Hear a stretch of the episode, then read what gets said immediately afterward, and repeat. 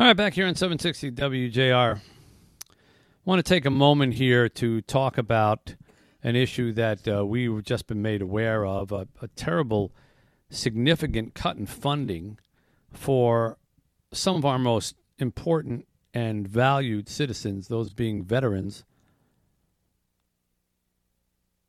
Raeda Dabaja has been with us before, the CEO of the Michigan Veterans Foundation, to explain this. Raeda, thank you for coming on with us, and tell us what has been going on in this startling piece of news. Hello. Hi, Mitch. So we used to have 104 transitional housing. It was a study done during COVID while people were not coming to shelter, were afraid to come in where there was a big group. So a study was done where the beds were not fully filled. So we had 50 beds at that time. Based on the study, they decided to keep us at 50 beds because the 104 were not filled. We were lucky that it was some COVID money going on. So the last year and a half, we didn't feel that cut in the budget because we had double the rate of what we were getting paid originally. After the public health emergency ended, so our rate resumed to the regular cost, and that's where we got affected, where almost $500,000 of our budget been cut, and we depend 99% on government grant. So that's again, let me sort of reiterate this for everybody. You used to be responsible for 104 beds or 104 people, veterans, many of them, homeless or who come on hard times, that you were taking care of. The government came in and took attendance at a period of time where you weren't full and said, well, you're not full, so you don't need the money, so we're going to cut your money.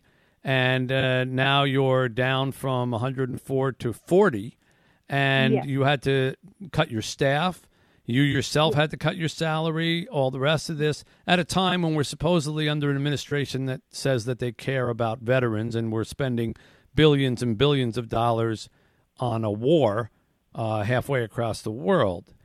How can this happen?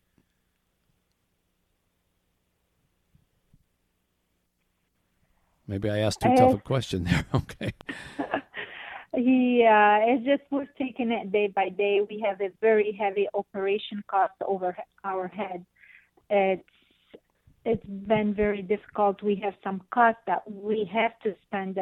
Like, for example, we have the DTE bill that comes to $10,000 a month. So even though we cut down on the number of beds, our expense is still the same. We have a big got building. The same building. You have the same costs, right? Yeah. And even it's hard to keep staffing because I cannot afford paying for the staff the way the economy is going right now, too. Right. Well, how can we help? I mean, you've been an organization that we have helped over the years through our radiothon, and we've interviewed you and many members of the Michigan Veterans Foundation over the years. We go way back with you. I helped build a kitchen there and a computer lab there over the course of Say Detroit's existence. We've been very fond of the Michigan Veterans Foundation. So how can people help? They can donate to, or we do have a PayPal account on the website, or they can come and visit our program if they want to see themselves what we do. They get to see what we're doing, and they can donate. And also, we can accept volunteers. So volunteers who can come help and make up for some of the staffing. Yes. Yeah, okay. I think, Mitch, so online... So it's Michigan, hang on, let me give you the address here. It's important, MichiganVeteransFoundation.org, because everybody always says, well, tell us, we want to help, tell us the address.